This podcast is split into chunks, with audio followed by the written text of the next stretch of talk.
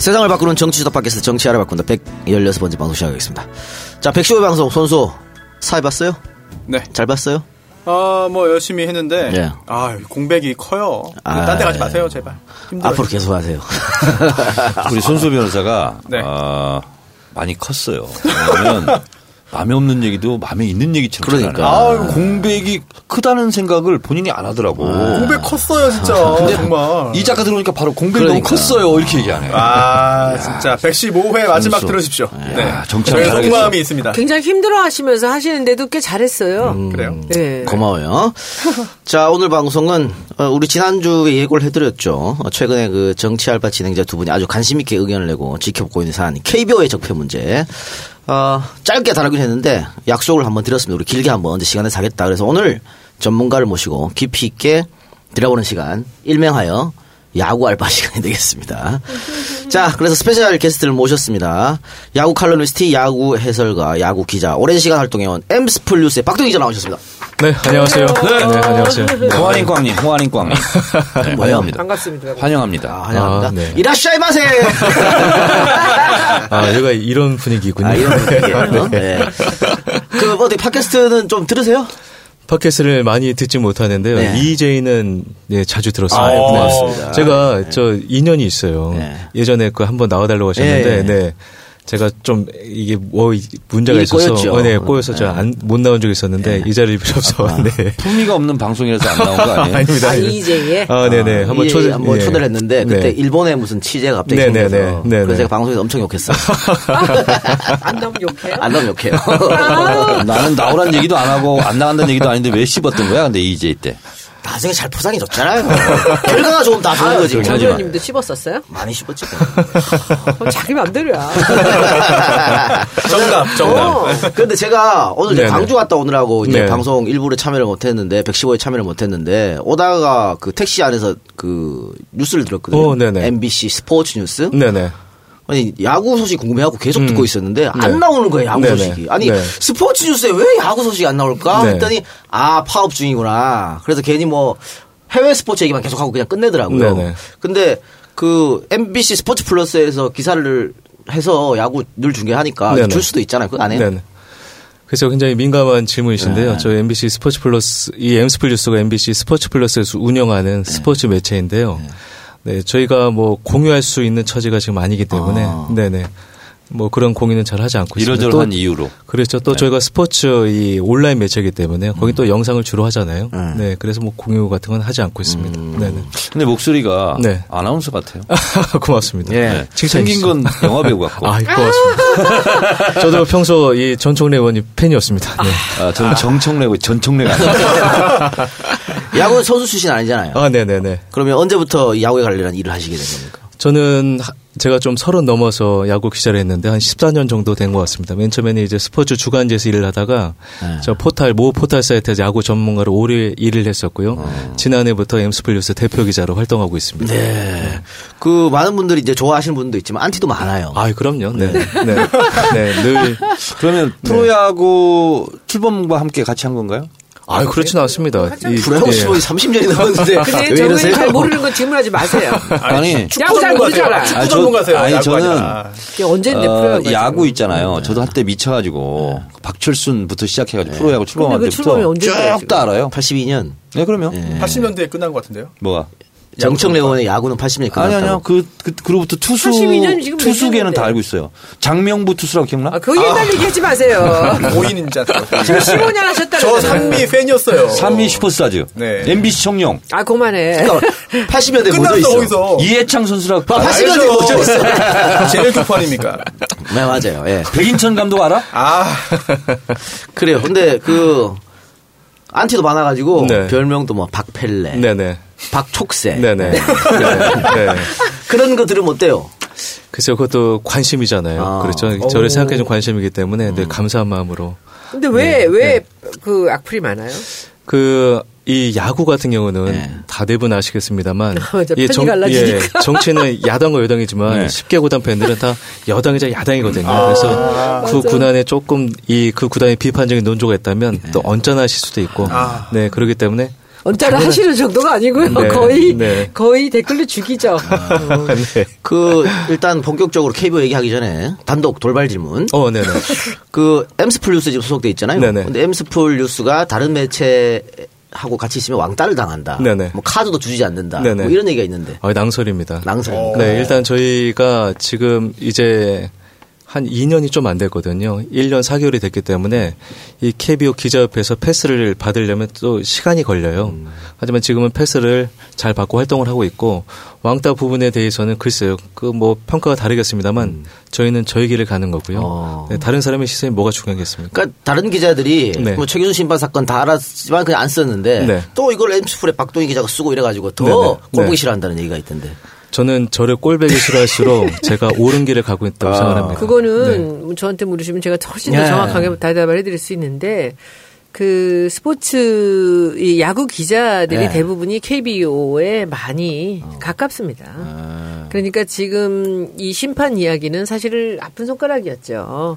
근데 이것을 자기들의 그 어떤 네트워킹으로 덮었죠. 쉬쉬하던 일이군요. 덮어서는 안 되는 일이었죠. 그게 2005년부터 삼성에서 돈을 줬다는 거 아닙니까? 근데 그것을 그 오랫동안 심판이 그 돈을 받는 거를 구단 구단 사람들하고 돈을 받는 것을 알고 있으면서도 마침 그게 까졌는데도 쉬쉬하면서 넘어갔잖아요. 네, 예. 근데 그것을 끝까지 물고 늘어지는 사람을 누가 좋아하겠습니까? 그리고 기자들이 다 같이 싫어, 다 같이 아무도 기사를 안 써줘. 근데 이따가 그 거의 얘기 좀뭐 해주세요. 언제부터 본물이 터졌는지. 주진우를 싫어하는 것처럼 비슷해요. 뭐 박동희 기자가 그런 맞습니다. 꼴이네. 그러면 야구 이외에 네네. 다른 취재는 안 하세요? 스포츠? 예전에 많이 했어요. 예전에 예전에 많이, 네. 피겨 스케이팅도 하고요. 아. 또 김연아 선수 취재도 하고 또 씨름을 제가 좋아해서 씨름. 네 씨름도 하고 뭐 다 해봤습니다. 네.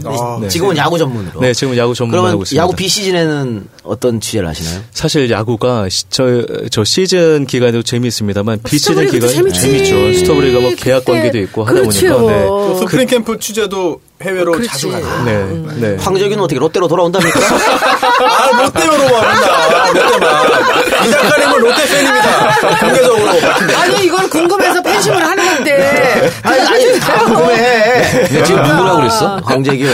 네. 황, 황- 황재균. 네. 그 롯데로 간다는 얘기도 있고 다른 구단에 아니 어느 구단이나 갈 수는 있는 거지. 제가 확실하게 말씀드릴 수 있는 건 돈을 많이 주, 주는 구단으로 가지 않을까 싶습니다. 그러니까 뭐 롯데에서 우선 협상권 이런 건 없는 거죠. 아 그럼요, 그럼요. 어 디 든지 네네. 갈수 있다. 네네. 네. 그래요, 알겠습니다. 김현수 선수는 어때요? 아, 김현수 선수 다시 돌아온다는 얘기가 좀 있던데 어떻게 어떻게? 아직 김현 선수는 뭐 입장을 표명하지 않았는데요. 네. 이제 저는 그런 생각을 해요. 그 일부 사람들이 미국에서 또 큰 무대에서 도전했다가 음. 이제 좀, 시- 좀 성공하지 못한 선수 가리켜서 실패한 사람이라고 하는데 음. 이 선수를 다 한국에서 이루고 이루고 간 선수들이거든요. 그렇죠. 도- 저는 개인적으로 불가능의 반대말은 가능이 아니라 도전 같아요. 음. 네. 그래서 충분히 찬사받아야 마땅한 사람이라고 생각을 합니다. 음. 네. 멋지다. 네, 알겠습니다. 자, 그럼 자- 잠시 광고 듣고 와서 본격적으로 KBO에 대한 이야기 해보겠습니다. 아직도 홍삼만 드십니까? 홍삼만 드신 여러분 행복하십니까? 살림살이 좀 나아지셨습니까? 이제 마카 산삼을 드십시오. 마카 산삼. 잉카인들이 즐겨 먹었던 남미 페루의 산삼. 인체에 꼭 필요한 31가지 미네랄과 18종의 아미노산을 함유한 천연 종합 영양제. 세계적인 슈퍼푸드로 인정받아 전 세계가 열광하는 그것. 바로 마카입니다. 페루의 마카와 우리나라의 산삼을 하나로 만들었습니다. 마카 산삼.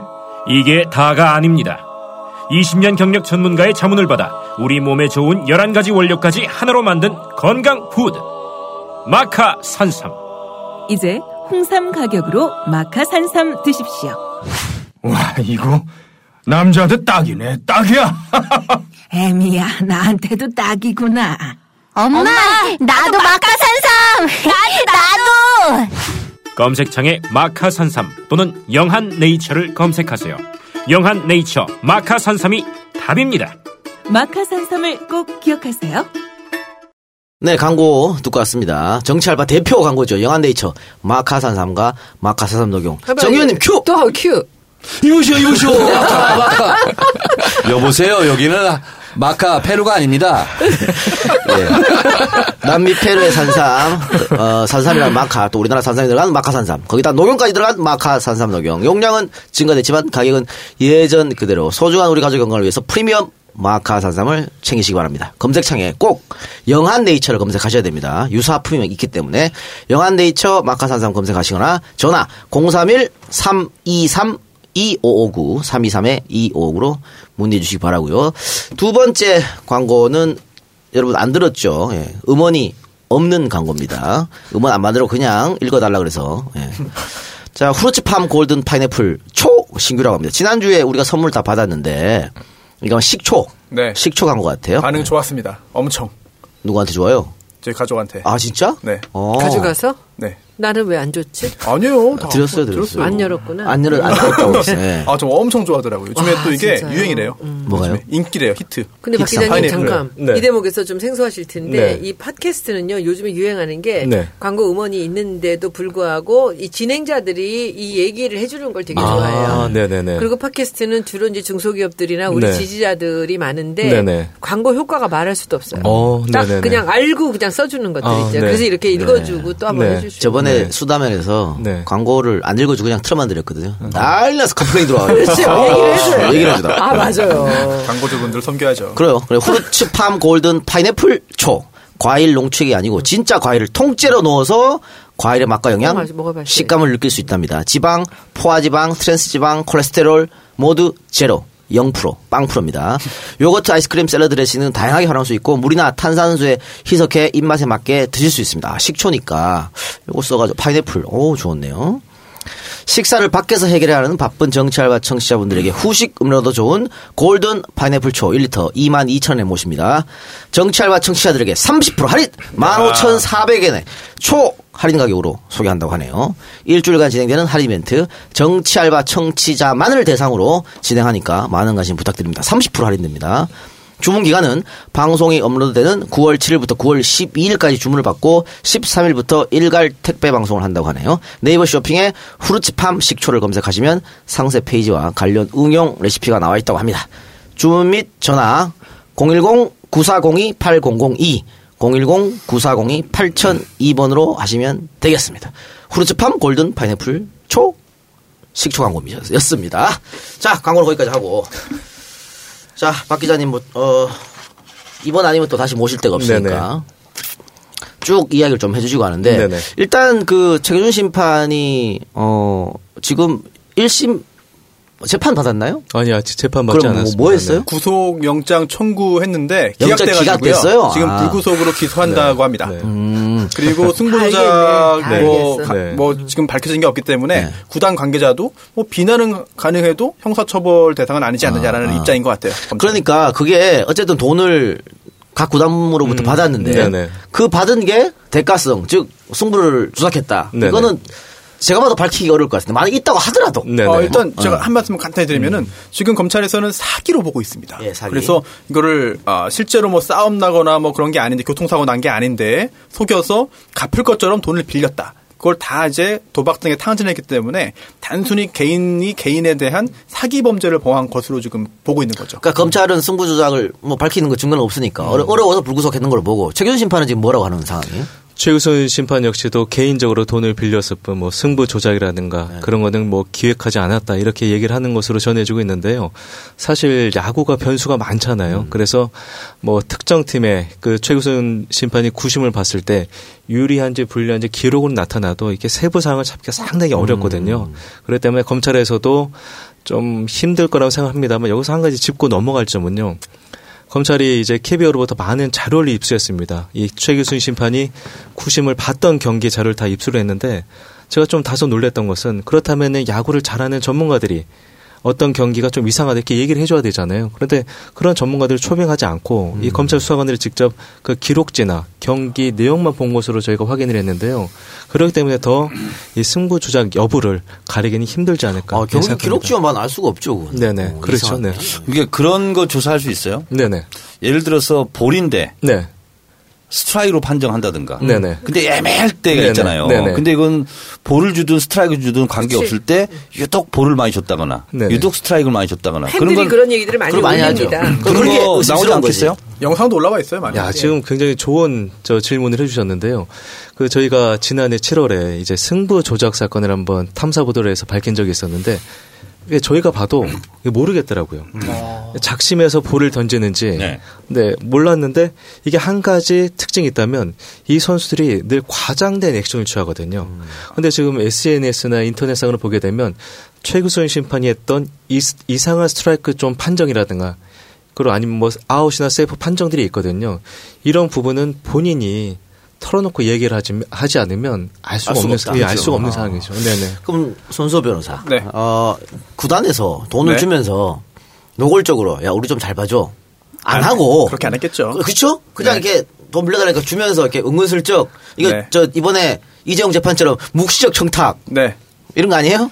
그렇게 했겠죠. 여러 아무래도. 구단에서 받았기 때문에 그거는 뭐 이 사람이 이제 노름을 했기 때문에 도박을 했기 때문에 그것은 아주 습관적으로 돈을 만드는 여러 가지 그러면 방법으로 쓴 거죠. 지금 몇 개 구단이 저- 정황상 드러난 겁니까? 네 지금 네 개 구단. 네개 구단. 네네네. 근데 사실은 처음에 네 개 구단도 아니었잖아요. 그렇죠. 하나. 하나, 뭐 둘, 그리고 나머지는 아니다 그랬었고. 네네. 근데 지금 네 개 구단인데, 그럼 네. 나머지 여섯 개 구단은 이제 완전히 아닌 거예요? 확 밝혀진 거예요, 그거는? 지금 처음에 이 두산 베어스가 자진 신고를 했었죠. 저희가 지난해 8월에 기사가 나간 다음에 이 두산이 자진 신고를 하고 나머지 9개 구단 KT 위즈는 사실 최규순 심판이 심판에서 물러난 다음에 창단을 했기 때문에 뭐 관계가 없고요.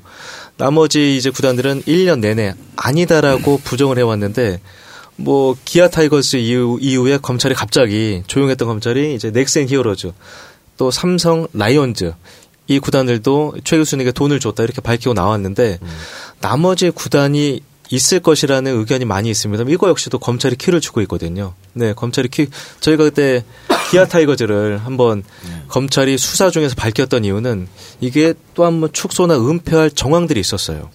보이지 않는 힘이 검찰에 뭔가를 작용을 할 것 같았기 때문에 저희가 터뜨렸던 건데 지금 역시도 이 최근선 사건의 진행 이 과정을 보게 되면 여러 가지 또 돌발 변수가 나올 수도 모른다. 있다. 네네 그렇게 생각합니다. 그 김영란법에 심판이 들어갑니까, 대상에? 심판 안안 들어가지. 않나요? 아, 그게 그 KBO 내규에, 내규에 보면은 심판과의 돈 거래를 할 수 없다는 아예. 게 있어요. 아예. 예. 아, 근데 동거래 말고 그러면 이런 네네. 거 있잖아요. 네네. 생일이야, 심판 생일. 네. 그래, 뭐 술, 누가 돈을 줘? 술 좀 먹으세요 하면서 이거 줄 수도 있잖아. 네. 봉투 이렇게. 옛날에 안 있지 않았나요, 그런 거? 아니 온라인으로 네. 통장으로 줬다니까 차명으로. 아니, 아니, 아니, 아니, 아니. 예, 예전에는 그렇죠, 그렇죠. 네. 그런 악습들이 지금은 네. 없어졌다고 하더라도 네네. 예전엔 진짜 뭐 심판 생일이면 이렇게 봉수도 주고 음. 구단에서 술 먹으라 그러고 아니면 선물도 사주고 이런 거 예전에 있었죠. 그럼요. 음. 그리고 뭐 저희가 뭐 어차피 기사가 나올 거니까 방송에서 말씀드리면 심판들이 3연전을 치르지 않습니까? 네. 3연, 네. 보통 3연전씩 치르게 되면 적게는 50만 원, 많게는 200만 원의 돈 봉투를 받았어요. 아. 어디로부터요? 네. 구단으로부터 구단으로부터? 받았죠. 네. 모든 구단으로부터 그렇죠. 네. 그렇기 때문에 촌지로 촌지 촌지 촌지로. 뭐 본인들은 경비로 썼다고 합니다만 뭐 홈, 홈팀. 그렇죠. 홈팀이죠. 옛날에? 네. 그래 과연 옛날일까요? 음. 네, 과연 옛날만에 이러고 3연전을 네. 하면 뭐 어디 홈구장으로 갈 거 아니에요. 그렇죠, 그렇죠. 잠도 자고 뭐 네네. 이렇게 하는데 네. 그 경비로 쓰라든지 뭐 이렇게 하면서 봉투를 건넸다 이거죠. 그렇죠. 봉투를 건네고 예를 들어서 좀 힘 있는 구단이나 잘 사는 구단 이런 거 같은 경우는 뭐 심판들이 경기 중에 배가 고프면은 최고급 초밥 세트를 선물을 해주고 주고. 근데 좀 예를 들어서 좀좀 가난한 구단이거나 네. 정직한 구단들은 과자 세트를 놓고 하게 되면 어. 거기서부터 이제 선수들이 느끼는 판정 차이가 있죠. 아, 그런데 제가 관심 있는 거는 여러분들이 관심을 둬야, 둬야 될 것은 네. 과연 구단에게 돈을 받는 게 심판만이 심판만이겠냐는 거죠. 음. 저도 반성을 해야 되거든요. 옛날 복싱 경기에서요. 우리가 원정 경기 가면 항상 심판의 불리한 판정, 네. 그리고 억울하다 뭐 이렇게 하잖아요. 네네. 그래서 뭐 1대 2로 이길 걸 지고 막 이러, 이러잖아요. 네네. 그런 것처럼 홈구장 유리한가요, 야구도? 아무래도 유리하죠. 네. 아. 예, 지금 뭐 아유 정현님께서 너무 야구를 많이 하시는데요. 네. 몰라서 그런 거지. 홈 구단 승률이 높지요. 아. 네, 높은데 이 승률이 높은 이유가 뭐 홈 관중의 열띤 응원도 있습니다. 만약에 이 승률이 높. 높, 높은 게 정말 돈 봉투 때문이라면 프로야구는 프로짜리 떼야 되죠. 그렇죠. 네, 네. 아, 근데 사람이다 보니까 네네. 아무리 내가 공장에 하려고 해도 네. 어느 구단에서는 초밥 주고 네네. 어느 구단에서는 까줘주고 어디가 100만 원 주고 어디 가 10만 원 주고 하면 이 작가님은 참 초밥 주다가 과자 주면 정말 화내는 사람이야. 난 데려갈 거야. 참고로 저는 뭐야, 초밥을 별로? 안 좋아합니다. 네. 초밥을 별로 안 좋아해요. 과자 저는 좋아하십니까? 김치찌개, 콩나물국밥 아, 이런 거 됐어요. 좋아해요. 아니 그럴 수도 있겠네. 근데 요즘은 그러면 그런 이런 건 좀 없어졌어요 많이 돈 네. 봉투를 준다거나 네. 지금처럼 이렇게 뭐 과연 그럴까요? 아까 그렇게 얘기하셨어요. 네, 거기에 대해서는 제가 확답을 드릴 수가 없는 게 왜냐면 뭐 확실한 거는 2014년 이전까지는 저희가 자료를 수집했기 때문에 있는데요. 아. 그 이후로는 구단들이 일단 코멘트를 해주지 확인을 해주지 않고 이- 있어요. 네네. 질문 하나 있는데 네네. 야구 심판은 주로 어떤 사람들이 하고 어떤 절차를 거쳐서 심판 자격증을 따나요?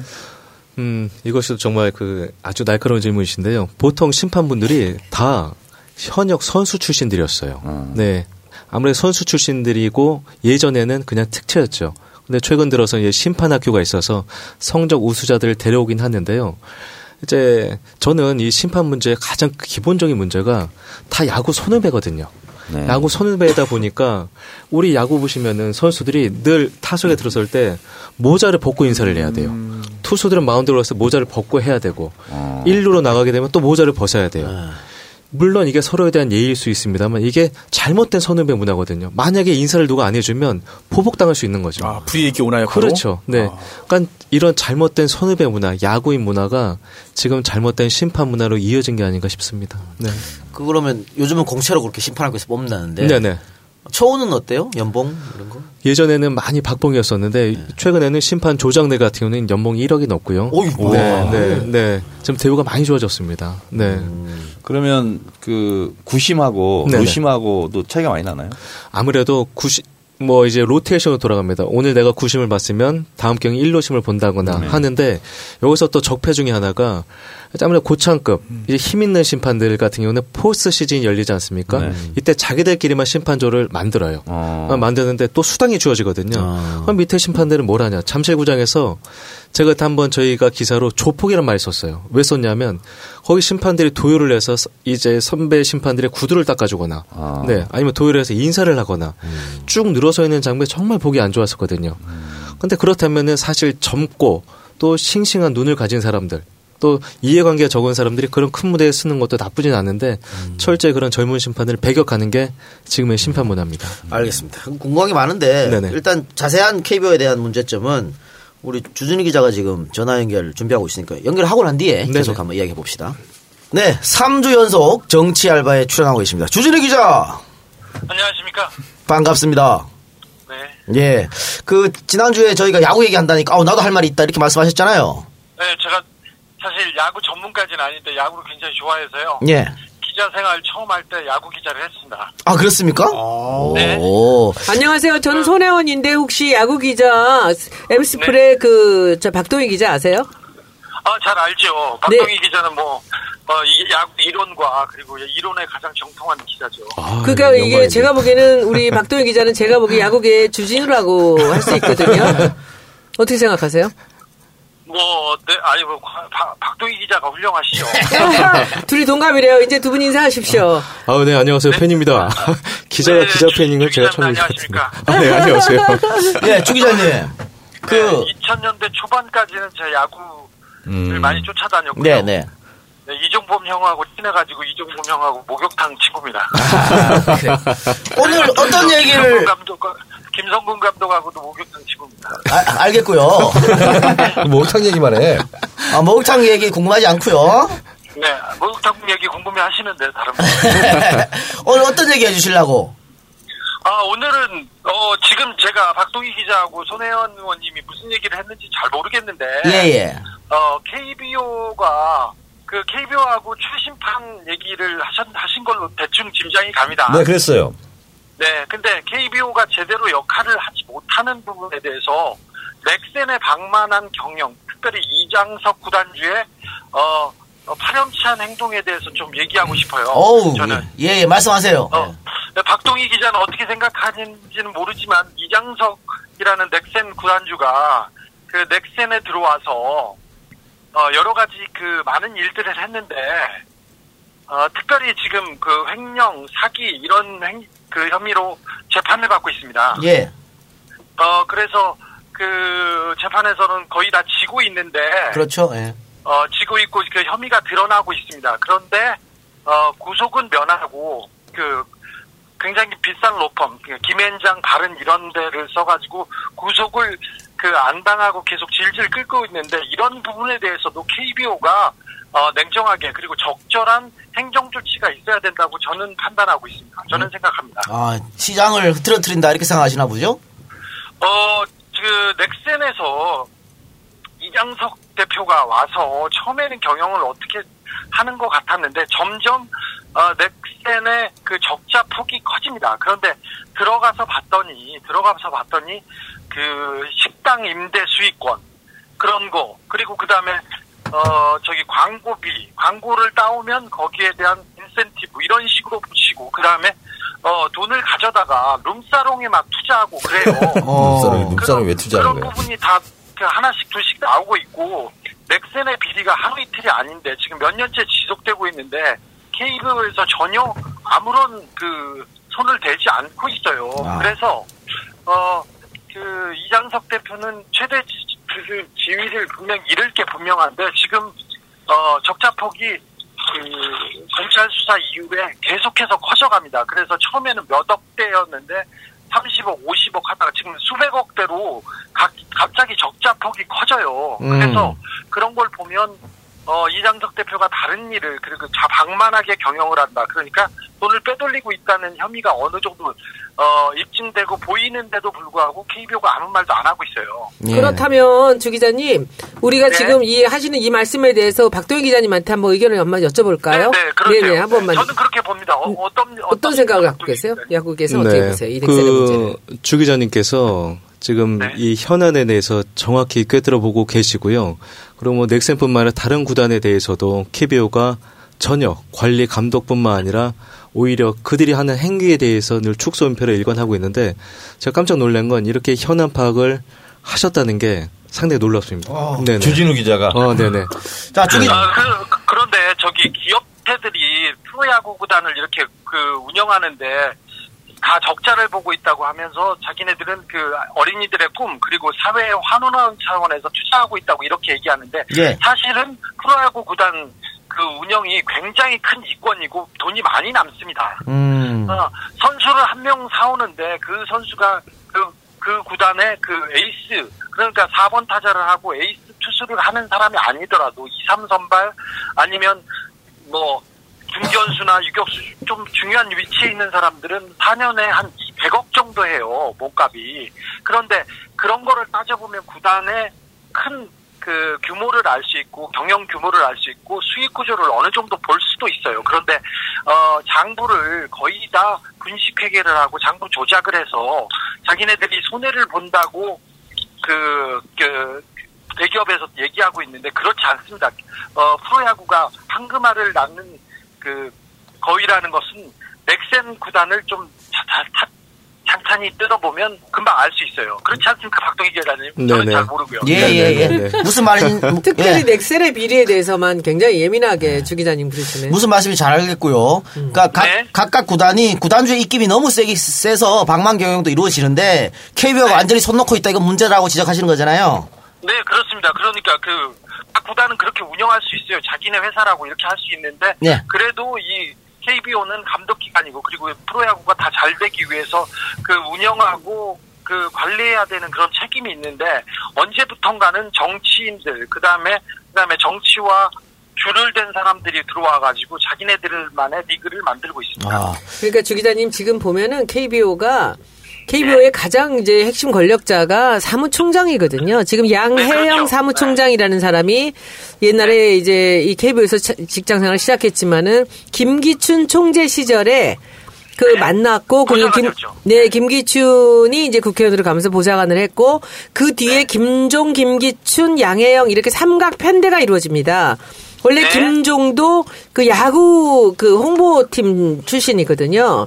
네. 이래서 여기서 이 아마도 제가 보기에는 재벌들과 이 김기춘과 그리고 이 KBO의 그런 관계들이 이것을 파보면은 굉장히 그 안에 복잡한 거미줄 같은 그런 네트워킹들이 나올 거라고 우리는 생각을 하고 있습니다. 주 기자님. 김지, 네. 저 넥스- 김종 씨가 차관 시절에 네네. 차관 시절에 K 스포츠 재단 말고 그 프로 스포츠 협의회든가요 그런 네. 걸 만들어서 음. 저기 KBO에 직접 관할을 하고 어 영향을 미치려고 했었어요. 했죠. 영향을 미치지 미쳤죠. 사실은. 네, 네. 아, 그러니까 넥슨에 대한 얘기는 알겠고 지금 네. 손혜원 의원님이 이야기한 김기춘, 김종, 양혜영 이 커넥션 네. 뭐 어느 정도 인정하시는 거예요, 기- 주 기자님 생각하실 때는? 아, 어, 김기춘은 양혜영의 그 양혜영인 양혜은은 김기춘의 보좌관이었어요. 비서였어요. 예. 그래서 분신. 아직도 그 김기춘과 김종 그러니까 김기춘의 영향력이 KBO에 남아 있다는 것은 이건 그좀 용납 야구인으로서 그리고 야구를 사랑하는 아. 사람으로서는 용납하기 힘든, 힘든 일이죠. 일이죠. 야, 그 야구를 사랑하는 주 기자님 네. 또 할 말 있습니까? 아니 그 저기 네, 없다고 해. 아, 네 없습니다. 안 돼. 마지막 한마디 더 해. 한마디 하세요, 한마디. 네, 네. 뭐 아까 말했지 않습니까? 뭐 어, 김기춘 아직도 이제 아직도 김기춘의 영향력이 그 야구에 남아 있다는 것은 야구인들의 수치라고 생각합니다. 양형이 있다는 거죠, 그거는. 그게 남아있다는 그렇죠. 것은. 네. 네네. 알겠습니다. 전화 통화 대단히 감사하고요. 열심히 주 해서 기자님. 잘하겠습니다. 주 기자님 네. 모르는 거 빼고 다 아는 사람 같아. 아니요, 전, 저는 야구는 원래 좋아해요. 네, 고마워요. 네네. 네, 따로 네. 따로 한번 네. 봬요, 우리 박 기자님하고. 네, 네, 네네. 자, 전화 연결했고요. 네. 그러면 그 주진우 기자랑 했던 거 잠깐 한번 여쭤봅시다. 네네. 제가 듣기로는 네. 양행 사무총장이 네. 지금 손혜원 의원이 말한 이런 것들 굉장히 억울해하고 있다고 그러던데 네네. 어떻게 생각하세요? 네, 본인이 그런 얘기를 하고 계신데요. 네. 그 많은 분들이 저에게 물어보는 것도 김기춘, 양형의 관계가 어떤 관계냐 물어보고 있는데 그 저는 양형 씨가 굉장히 억울하다고 합니다만 그렇지는 않다라고 봅니다. 이유가 저 김기춘 총장 왔을 때 이제 저희가 취재했을 때 그 당시 같이 양형 씨랑 캐비어 했다면 이런 얘기를 했어요. 같은 동양이기 때문에 김기 춘 비전 그 총재가 많이 챙겨줬고 이제 국회의원 이분이 뭐라고 했었냐면 김기춘 씨가 총재가 됐을 때 내가 캐비어를 위해서 한 몸 투신을 하겠다라고 했는데 바로 총선에 나가버렸어요. 그러니까 나가버렸을 때 이제 김 저 양영 씨가 같이 따라 나갔는데 원래 양해영 씨가 KBO를 나가게 되면 돌아올 수가 없거든요. 왜냐 사직계를 내고 갔으니까. 아. 근데 갔는데 2년 있다 KBO로 돌아올 때 이 내부에서 반대를 많이 했다고 합니다. 그렇잖아요. 사직계를 내고 간, 간 사람, 네. 권력의 해바라기를 쫓아 간 사람이 다시 들어오니까. 근데 그때 이제 김기춘 씨가 전화가 와서 네. 압박을 해서 다시 이분이 KBO로 들어올 수 있었는데 그때부터 뭐 승승장구한 것이 사실이고요. 음. 그리고 한동안 견제를 받았습니다만 그 후광이 있었기 때문에 KBO 사무총장 까지 올라오는데 전혀 꺼리낌이 없었죠. 네네. 사무총장 자리는 어떻게 막강하다고 볼 수 있어요? 돈을 주무르는 자리입니까? 어떻습니까? 음, KBO의 실질적인 수장은 사무총장입니다. 어, 그 정도입니까? 그렇죠. 그럼요. 네. 총재는 국왕처럼 상징적인 존재고, 수장이죠. 네, 실무 처리를 다 수장격인 총재가 합니다. 네. KBO에서 한 해 동안 이렇게 소위 말하는 주무를 수 있는 돈은 얼마나 되는 거예요? 음, 굉장히 많죠. 특히나 이 중개권 요마에도 수백억 상당이 되기 때문에 그 중개권료도 있죠. 그리고 특히나 이제 이 프라구 전체 10개국 한 마케팅 이런 비용 역시도 많이 받아내시고 하다못해 야구 게임 있지 않습니까? 거기에 선수 이 쓰이는 구단 로고나 이런 각종 비용도 캐비오가 가져가기 때문에 다 이 쓰는데 제가 최근으로 깜짝 놀란 건 양형 씨의 연봉이었었는데요. 양형 씨의 그 연봉이 한 얼마 정도 될 것 같으세요? 10억. 1억 네. 5천. 뭐, 뭐라는 15까지는 거죠? 아닌데. 네. 1억 5천? 그 이상입니다. 네, 그 이상이에요. 엄청나네요. 네. 이게 협회 프라구 협회 사무총장 연봉이 거의 2억 원을 넘는다고 한다면 되지. 상식적으로 사- 납득이 안 되실 테지만 이분이 쓰는 판공비는 얼마인지 모르죠. 알 수가 없는 상태인데요. 정원님 대통령 돼서 나 사무총장 시켜줘요, KBO. 안 돼. 따로 있어. 사무총장. 그 저희가 17대 초선 때 네. 그 축구협회 한분 뒤진 적이 있거든요. 네네. 그때 뒤졌는데 실제로 KBO의 사무총장이 예, 시- 모든 일을 다 자주우지 한다면 판공비는 뭐 미루어 짐작할 수 있, 있겠죠. 근데 예를 들어서 그 정몽준 회장 같은 경우는 이제 아무래도 축구협회니까 해외, 해외도 많이 돌아다니고 하시잖아요. 축구 얘기도 하고. 근데 프로야구는 하는 나라가요.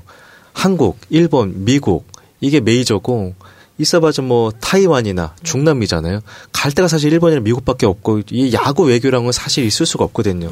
그런 의미라고 한다면 과연 판공미를 썼다면 내부에서 국내에서 썼겠죠. 네, 누구한테 썼겠냐는 거죠. 그럼 사무총장은. 내부 승진 되는 겁니까? 네 이번에는 저 내부 승진이 됐습니다. 그전 사무총장 내부 뭐 승진. 누가 총재가 임명하는 거예요? 아니면 어떻게? 실무자예요. 거의 뭐 임명한다고 총장이 하겠죠. 네네. 근데 이제 여기서 되게 중요한 게 아까도 얘기가 나왔지만은 그이 김종 그 문체부 차관이 그 김기춘의 지인의 아들이라는 얘기가 있지 않습니까? 그러니까는 김종을 김기춘이 데려왔고 그리고 김종이 그 문체부에서 핵심적인 역할을 다한 거예요. 그러니까 예. 스포츠 토토나 이 KBO나 이런 모든 거에서 양혜영이 그 실무를 맡고 있고 그 위에서 나라를 움직이면서 모든 일을 했고 그리고 김기춘이 있었다는 거죠. 그럼 여기 사이에 누굽니까? 김종을 수행비서 같이 쓴 사람이 누구냐고요? 최순실이거든요. 김종이 문체부에 들어가서 차관 역할을 하면서 그 허수아비 같은 장관을 김종덕 장관을 해놓고 옆에서 그랬잖아요. 실제 내가 장관할 수 있지만 나는 장관 안 한다고. 김종이 그런 얘기를 했잖아요. 그러니까는 착하고 바보 같은 장관을 앉혀놓고 뒤에서 자기들이 문체부를 주무른 거예요. 근데 거기에서 이 KBO가 저는 굉장히 깊은 연관이 있을 거라고 상상할 예. 수 있다는 거죠. 하여튼 그 부분을 조금 더 지켜보기로 하고 연봉가 나온 게 아직 없으니까 또 양영 총장이 억울하다 그러니까 좀왜 지켜보기로 어디서 하고. 억울하다 그런데? 아, 본인이 얘기하고 다니고 있어요. 아, 랍, 합, 랍디다. 나한테 직접 얘기한 건 아니니까. 그러세요? 아니야, 그런다고 합디다. 이상한 몰라요. 여자 그 미친 미친 뭐 X 같은 여자 국회의원이 네. 그 난리를 치고 다니는데 음. 자기는 일단은 이 새로운 문재인 정부에서 자기는 일단은 자기를 신뢰를 하고 있고 음. 이렇게 소문을 내고 다닌대요. 그러니까 그 미친 국회의원 여, 미친 X가 무슨 짓을 해도 자기는 껐떡없다고 이렇게 하고 다닌대요. 이거 자르지 그래요? 마세요. 어. 누가요? 양혜영이. 양혜영이? 아, 이거 그래요? 그렇게 소문이 들려요. 들리는데 제가 보기에는 그 그러니까는 이게 이제 사실 여차하면은 대통령 같이 끌어들이는데 대통령 음. 야구도 좋아하시고 그러잖아요. 근데 야구인들이 또 많이 관련이 있겠지만은 지금 이 친구가 6년을 사무총장을 했는데 음. 지금 더 하려고 그러는 거예요. 근데 지금 이 심판 건만 하나만 보더라도 이거 더 이상 있을 수는 없는 거거든요. 그래요. 일단 그건 지켜보기로 하고 다시 우리에게 돌아와서 네네.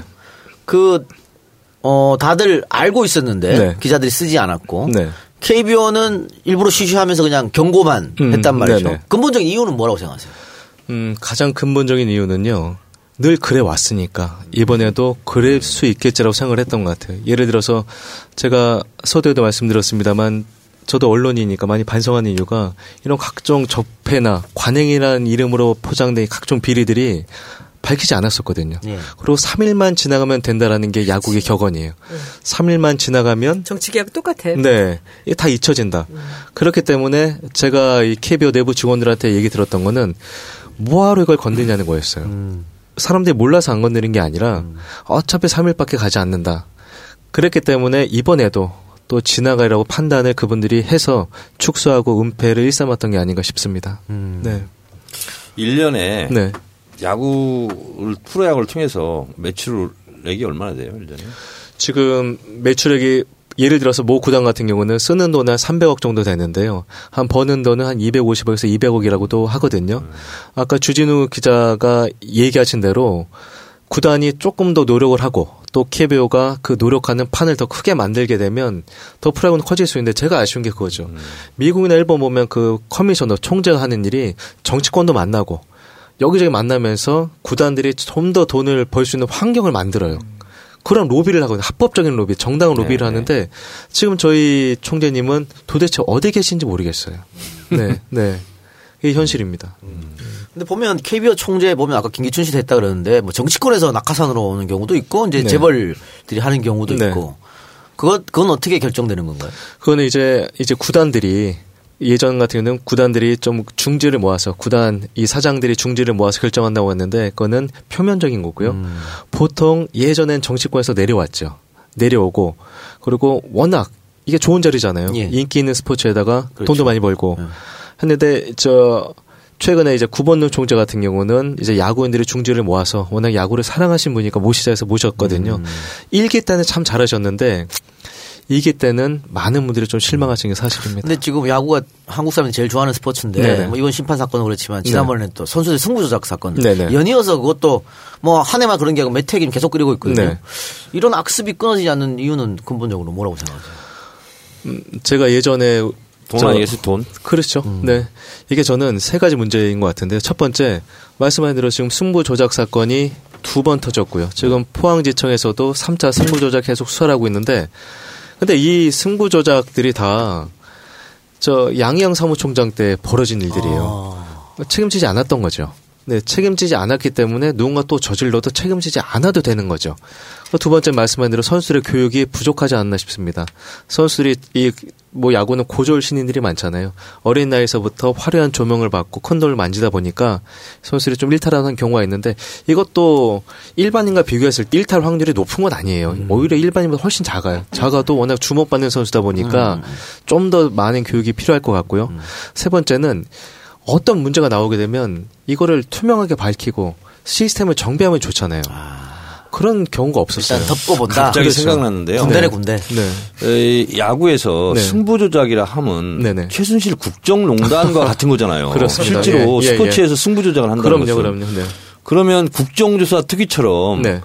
어, KBO 프로야구에 대해서 국정조사를 좀 해야 되겠네. 거기에 그런 맞는 네네. 그리고 또 청문회도 좀 한번 해보고 네. 좀 그런 게 필요하겠는데요. 국정감사 때는 불러서 여러 가지 묻기도 하죠. 그렇죠? 그렇지 하기는 하죠. 네. 근데 이제 워낙 많은 분야니까 한 분야를 주목해서 하지는 못해요. 네. 그 승부 조작 사건 때는 그 조폭들이 많이 연관됐지 않습니까? 그렇죠, 그렇죠. 취재할 때 조폭들 만나고 하셨나요?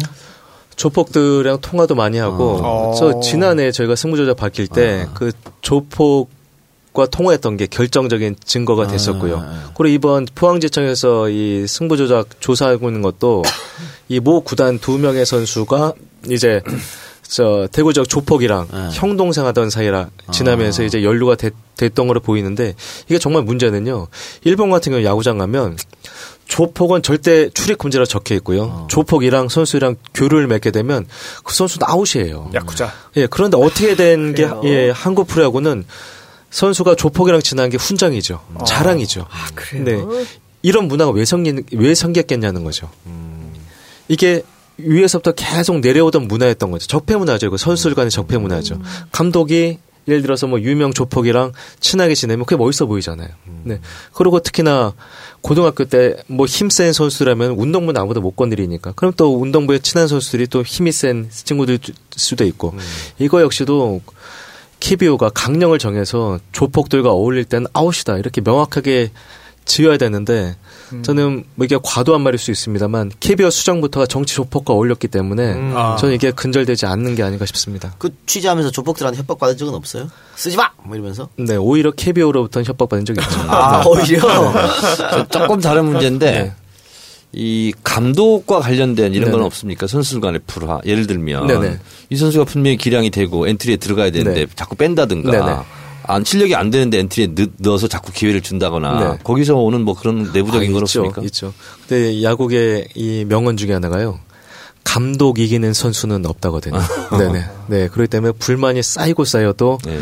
내색할 수가 없죠. 네네. 만약에 내색을 하게 되면 생사 여탈권을 쥐고 있습니다. 그럼요. 네. 절대적이죠. 네. 알겠습니다. 그럼 광고 듣고 와서 다른 이야기 더 깊게 한번 나눠보도록 하겠습니다. 모닝똥? 제겐 사치였죠. 내가 토끼인지 토끼똥이 나인지 내가 변을 본 것인지 변을 당한 것인지 나는 바나나이고 싶다 간혹 구렁이이고도 싶다 미궁 대장사랑 빅똥의 추억 미궁 대장사랑이 찾아드립니다. 검색창에 미궁 대장사랑 여러분, 그 미궁장사랑 드실 적에는 조심하셔야 한다고 봐요. 쏙쏙 뽑히게 만드는 그 미궁장사랑, 어? 이 장 안에서는 그 도저히 살 수 없는 똥들이 그냥 뭐 엑소더스 한다고 봐요. 미궁장사랑 이름 바꿨어요. 프로바이오틱스 12종 추가. 미궁 대장사랑. 안녕하세요. 고민 고민 하다가 직접 홍보하려고 나왔습니다.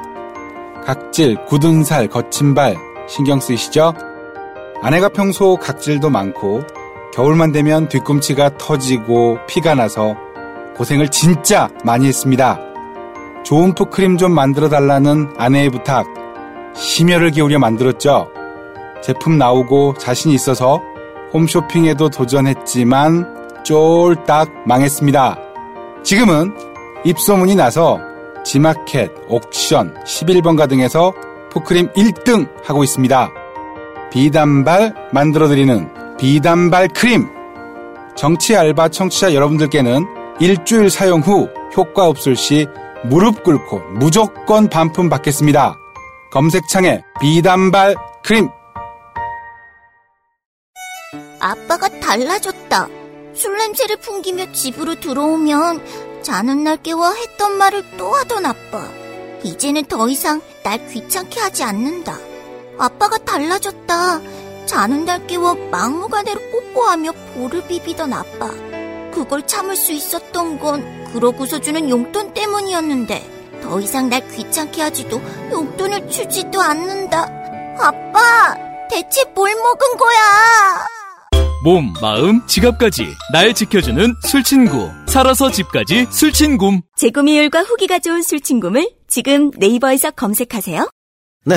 광고 연달아 세개 듣고 왔습니다. 지금 어, 연휴 미쳐가지고 원래 이렇게 이럴 때 연휴 밑에 광고가 많이 들어옵니다 한꺼번에. 그래요? 네.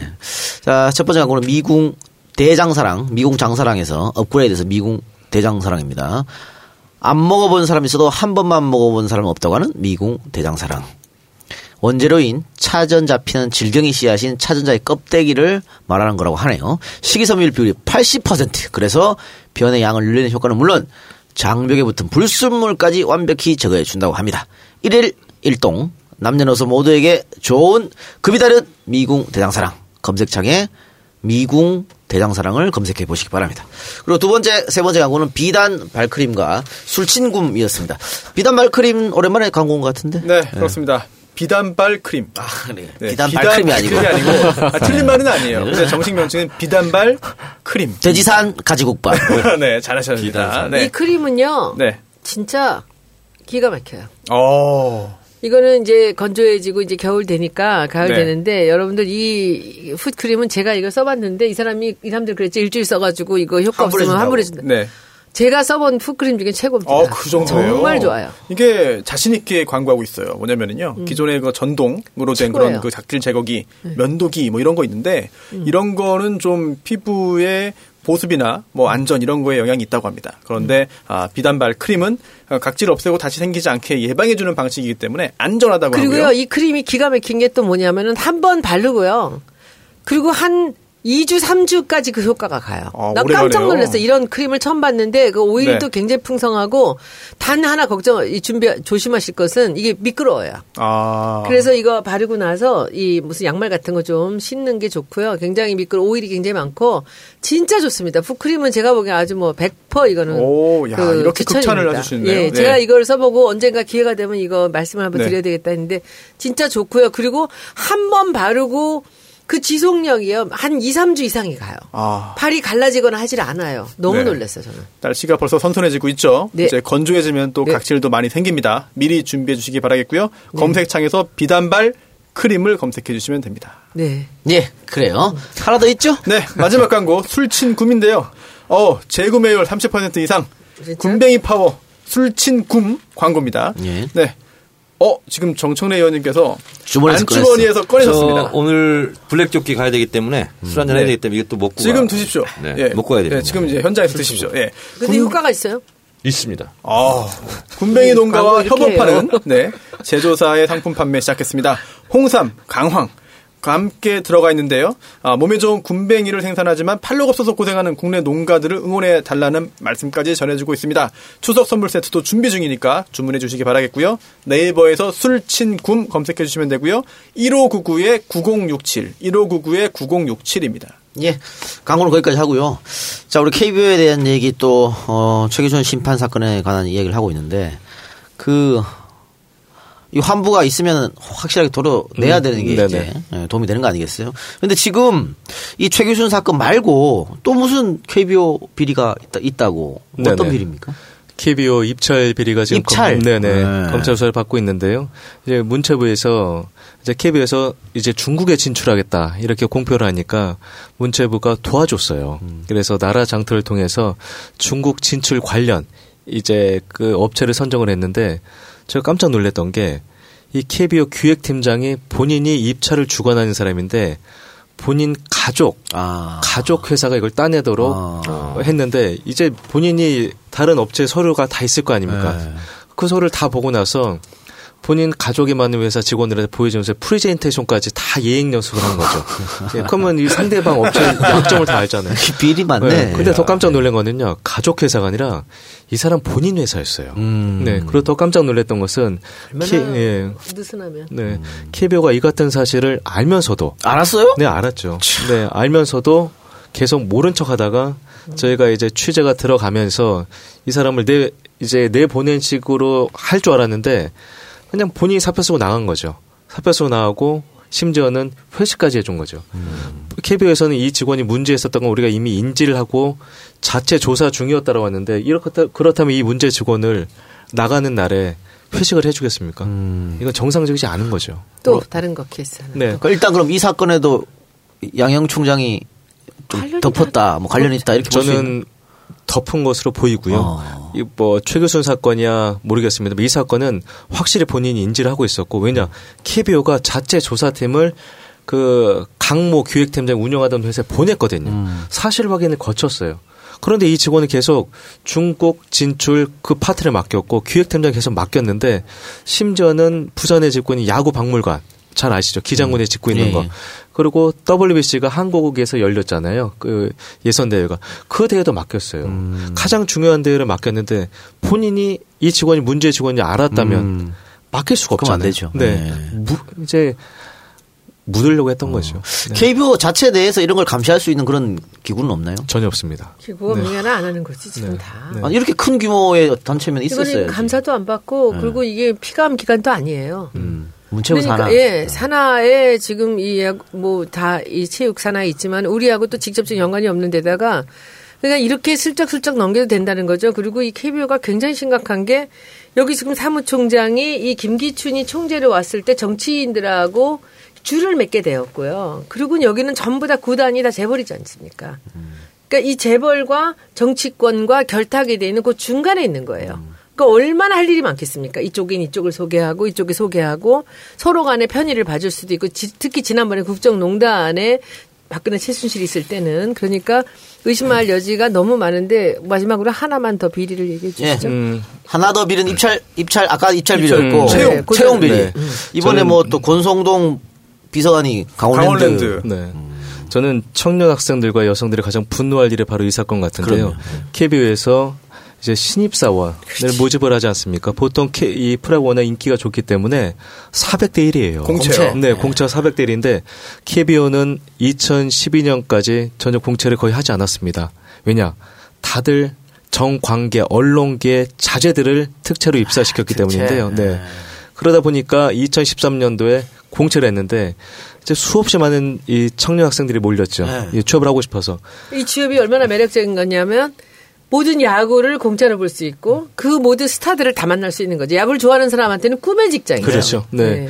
그래서 많은 젊은이들이 지원서를 내, 냈는데요. 이제 서류 전형에 합격한 사람들이 이제 면접을 보게 됩니다. 1차 면접이 KBO 이 팀장급들 상대로 면접을 보는데 한 여성이 아주 좋은 점수를 받았어요. 여기 흔히 말하는 스펙도 좋고 야구에 대한 열정도 있고 아주 우수한 자원이었는데 그래서 팀장들은 좋은 점수를 줬는데 이 여성이 2차 면접에 가지 못했어요. 왜냐?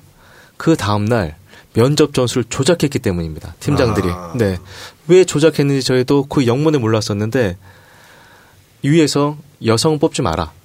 음, 여성은 뭐 아무래도 술도 먹을 수 없고 뭐 일도 좀 이 아무래도 거칠기 때문에 뭐라는 거야. 네. 애 낳고 나면 어떻고 뭐. 네, 점수를 일부러 낮게 준 정도를 넘어서 한 번 줬던 점수를 낮게 바꿨다는 얘기인가요? 조작을 했던 거죠. 심각하네요. 조작을 했는데 더 심각한 거는요. 이제 저에게 증언해줬던 캐비어 그 현장에 있던 분이 연필로 적었대요 처음부터. 아하. 네, 왜 연필로 적었겠습니까? 연필로 적고 그 다음날 지우개를 지웠던 거죠. 더 고약한 거는 이분이 이번 하- 그때 한 번이 아니었대요. 네. 그 여성이? 아니요. 그 면접 조작 점수라는 면접 게 조작 예. 점수라는 게. 한 번 여러 번이었다는 거죠. 최소 그랬다는 네, 거죠. 두번 이상이라고 하는 공채 거죠. 형식을 취하면서 뒤로 다 내정된 사람들이 있었다는 거죠. 그래서 지난번에 제가 교문위에서 이것을 그 제보를 받은 동영상까지 녹취를 해서 올렸어요. 그래서 정말 음. 적폐는 적폐. 이거. 그때 이후로 그제서야 박 기자님의 그동안의 노력 그동안 그렇게 있었지만은 한 번도 언론들이 받아 써주지 않던 거를 그때 대- 이제 장관이 확실하게 이것을 챙기겠다고 대답을 하고 매일같이 제가 페이스북에다 이것을 올리면서 그러면서 이것이 뉴스가 나오기 시작했어요. 어느 이, 이, 한 5분 흥선은 넘어간 그렇죠. 거죠. 네, 네, 네. 그 다음은 어떻습니까? 사실 분위기는 음, 그 다음에는 이제 저희한테 연락 오는 거는 그, 그 자제분들이 계시잖아요. 네네네. 특히는 자, 자제분들이 굉장히 아. 네, 많이 힘들어 하시겠죠. 음. 그러니까 저는 KBO가 이 결속력이 뛰어날 수밖에 없었던 이유가 화강암처럼 단내했던 이유가 다들 연결이 돼 있는 거예요. 네. 패거리 문화구만 끼리끼리. 네, 다들 연결이 돼 있다 보니까. 거기 다 네. 아름아름. 인사 그렇죠. 네. 네. 했고. 그래서 저는 정말 감히 말씀드립니다만 다른 모든 걸 차치하고서 지금 얼마나 취업 난이 심합니까? 네. KBO가 이런 행동을 벌였다는 것은요.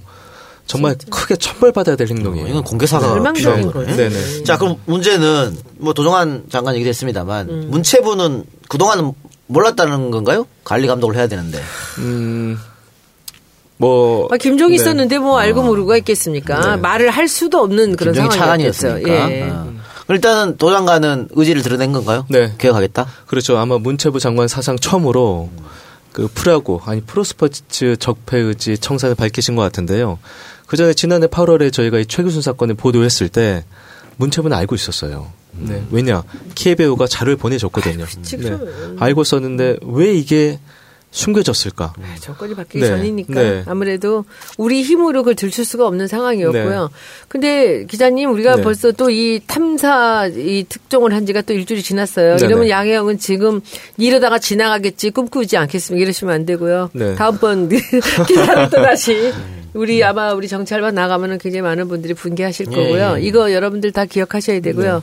잊으시면 안 되고 박 기자님 계속 이 탐사해 주셔야 되고요. 저도 지치지 않고 가겠습니다. 아, 자, 네. 그러면 네네. 어떤 개혁이 필요할까요? KBO 개혁을 위해서 문체부도 뭐 나섰다고 하는데.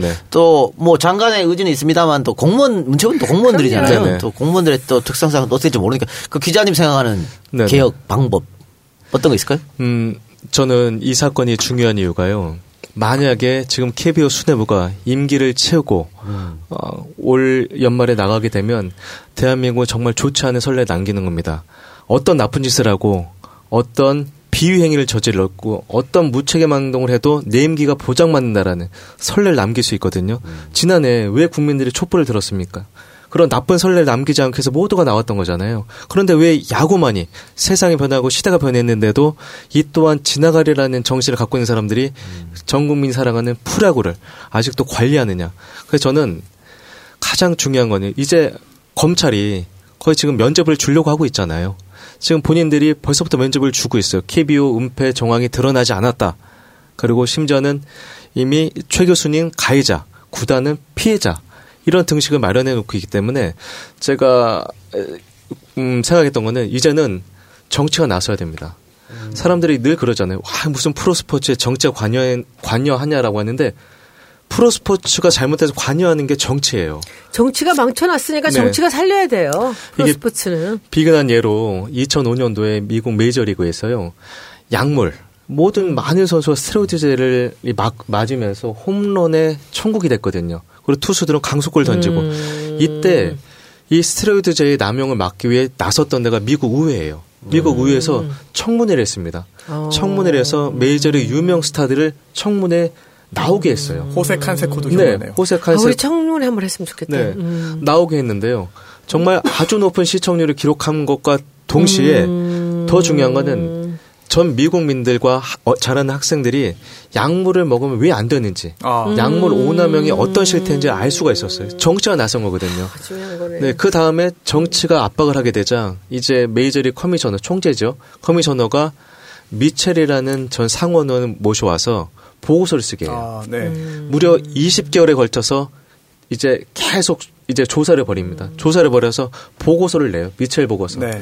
그 보고서에는 어떻게 약물을 선수들이 구입하고 어떻게 보- 이제 주사를 맞고 누가 했는지 자세히 나왔습니다. 예. 네. 이거 이후로 지금 메이저리그 약물 이 오남용 실태 많이 줄었거든요. 저는 이 국회에서 만약에 우리가 이 청문회 하면 아주 거시적이고 정치적인 문제만 다루는데 만약 전 국민이 사랑하는 프로야구를 청문회로 다루게 된다면 생활 정치, 생활 청문회라는 새로운 패러다임을 만들 수 있다고 생각하거든요. 이건 국회에서 이렇게 다뤄볼 수 있겠네요. 네네. 저희가 17대 때 네. 축구협회를 네. 어, 의원 서너 명이 같이 팀 플레이를 했어요. 네네. 그 이, 이 국회의원은 요- 이 분야를 파고 이 분야를 파고 해서 모아서 국정감사 때 이제 터트리고 네네. 그랬거든요. 그러면 이번에 국정감사가 이제 추석 이후에 있는데 손혜원 의원이 중심이 돼서 의원들 몇 명이 팀 플레이를 하고 김민기 의원하고. 그걸 이렇게 해가지고 터트리고 음. 그다음에 필요하다면 뭐 청문회로 뭐 가야 되는지 말아야 청문회는 되는지 어떻게 가요? 아니 그게 뭐냐면 이 사람, 몇 사람이 뭘 해야 되잖아요. 아니 그러니까 청문회가 받아들이지 않는다면 그 참고인 증인 있잖아요. 네네. 국감 때 다 신청할 수 있거든요. 양혜영 친 신청할 수 있어요? 당연하죠. 여야가 합의하면은요 다 불러낼 수 있어요. 아, 그래요? 저희가 오기 전에 이, 이 선수들을 대변하는 어떤 조직에 있는 분이 굉장히 유명하신 분인데 그분이 저한테 힌트를 줬던 거는 문광이 계시잖아요. 음. 그 상임에서 충분히 네, 그러니까요. 예, 그 의원님에서 할 수 있다라고 하시더라고요. 음. 그러니까 어떤 네. 과정이 있냐면 국정감사 때 해도 되고요. 네네. 그리고 따로 나를 잡아서 현안 중심으로 그래서 우리는 이번에 이거 가지고는 뭐 예를 들면 이 새로 어, 만들어지는 그 법과 재정법 같은 경우도 다 공청회 같은 거 하거든요. 네. 그래서 여야 의원들이 얼마든지 공청회 형식을 빌려서 할 수도 수 있고 있어요? 그러면 여야가 합의하잖아요. KBO 총재 나와라. 양행 사무총장 나와라. 그리고 선수노조도 있어요. 네, 그럼요. 그리고 네. 또 심판들도 뭐 네. 조직이 있을 거고. 우리 그거 해요. 다 나와라. 합시다. 네. 그리고 네. 박동희 기자도 나와야죠. 참고인으로 부르고 네, 네. 해서 프로야구 어 무엇이 문제인가 이렇게 해가지고 이렇게 해가지고 KBO 무엇이 문제인가? A부터 B까지 뭐 Z까지 다 다루는 거예요. 그랬을 때 KBO 그러면 어떻게 개혁할 것인가 거기서 이제 또 방안도 나오는 거예요. 그래서 전문가들 관계자들 다 불러가지고 국회 다 할 수 있어요. 알겠습니다. 좋은데요. 네. 그 아까 뭐 메이저 얘기도 했습니다만 구체적으로 한번 생각해 보겠습니다. 메이저도 약물 파동이 일어나면서 인기가 많이 줄어들었고 네네. 예전에 이탈리아 그 프로축구 리그 세리에 굉장히 유명한 이거였습니다. 거기도 네네. 이제 승부 조작 때문에 지금 네, 많이 맞습니다. 망가졌잖아요. 네네. 그러니까 지금 한국 프로야구 굉장히 인기가 있고 뭐 600만 명을 돌파했니 700만 명을 돌파했니 하지만 음. 몇년 동안 승부 조작이 일어났죠. 또 이런 자꾸 이상한 일이 벌어나면 팬은 떠날 수밖에 없는 그럼요, 거죠. 그럼요. 네, 그래서 네. 하여튼 뭐 다시 한 야구판 또 좀 정화 또 어, 관중들 안 떠나게 우리 기자님 많이 좀 활동해 주시고 음. 네네. 어, 뭐또 한말 있습니까? 제가 마지막으로 드리고 싶은 말씀이 네. 있습니다. 이걸 뭐 제가 드리는 게 적절할지 모르겠는데요. 저희가 기사를 쓰면서 가장 좌절했던 것은 저희가 날밤을 새면서 음. 전국을 돌아다니면서 취재했던 내용들이 썼을 때 이것들이 많은 대중과 호흡하지 못할 때 안 받아줘서 포털이나 이런 데서 저는 저는 대학 네 제가 그 모 포털에 11년간 있었거든요. 그때는 몰랐던 것이 나와서 느꼈던 것이 저는 지금 한국의 포털은 빅브라더라고 봐요. 예, 예. 네. 그렇죠. 모든 정보를 통제하고 독점을 하고 있거든요. 예. 보여주고 싶은 정보만 보여주게 되고 예. 저희가 나중에 한번 보도를 크게 하겠습니다만 만약에 포털이 마음만 먹으면요 기사를 숨길 수가 있어요. 네. 아 그렇죠. 사람들이 안 보이면 다 보낼 수가 있습니다. 근데 저희가 이걸 취재하면서 잡았던 가장 큰 실망감은 누군가 문자 메시지 보냈을 때 그 기사가 사라지는 걸 저희가 확인했다는 거예요. 음. 과연 대한민국 지금 국정원 댓글 파동으로 지금 많이 지금 시끄럽지 않습니까? 음. 저는 대한민국을 바로 잡으려면 이 빅브라더를 바로 정상화시킬 수 있는 노력이 필요하다고 음. 보고요. 지금 그 빅브라더로 인해서 지금 많은 진실들이 숨겨진 현실이 안타깝고요. 지금은 저는 글쎄요 천사의 미소를 하고 있습니다만 음. 그들은 언제 변할지 모른다고 저는 확신을 합니다. 어디 네이버 계셨었어요? 박동희 기자님이 얘기하는 것을 제가 사례를 하나 말씀드려볼게요. 제가 안행이 하면서 국정감사 때 뭘 터트렸냐면 내비게이션까지 사찰한다. 이걸 제가 터트렸어요.